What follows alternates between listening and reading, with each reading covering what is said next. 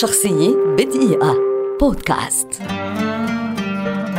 فيليكس مندلسون موسيقار ألماني شهير وقائد أوركسترا ولد عام 1809 ويعد واحدا من أبرز الموسيقيين عبر التاريخ على مستوى العالم. في صغره. اعتبر مندلسون ثاني أكبر طفل معجزة بعد الموسيقار النمساوي العظيم موتسارت. فقد بدأ دروس البيانو على يد والدته وهو في سن السادسة ثم دروس التأليف الموسيقي عام 1817 على يد الموسيقار الألماني زلتر.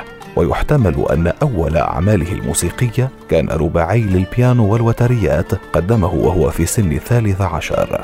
تعرض مندلسون للتجاهل الشديد من النقاد خلال القرن التاسع عشر نتيجة للتغييرات الكبيرة التي طرأت على موسيقى ذلك القرن خاصة في عصر فاغنر والتي اعتبر مندلسون من المتأخرين عنها. ولكن إعادة تقييم أعماله في القرن الماضي والحيادية التي اتخذها معظم النقاد من آراء القرن التاسع عشر كشفت لنا عن أصالته الإبداعية وكيف أنه بمنتهى الإنصاف أحد أكبر موسيقي الحقبة الرومانية. الرومانتيكية.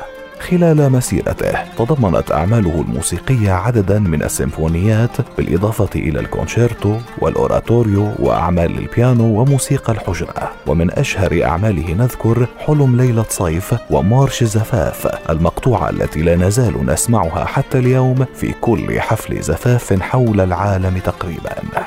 عام 1847 رحل فيليكس مندلسون بسكتة دماغية في عز الشباب عن عمر ناهز 38 عاما. شخصية بدقيقة. بودكاست.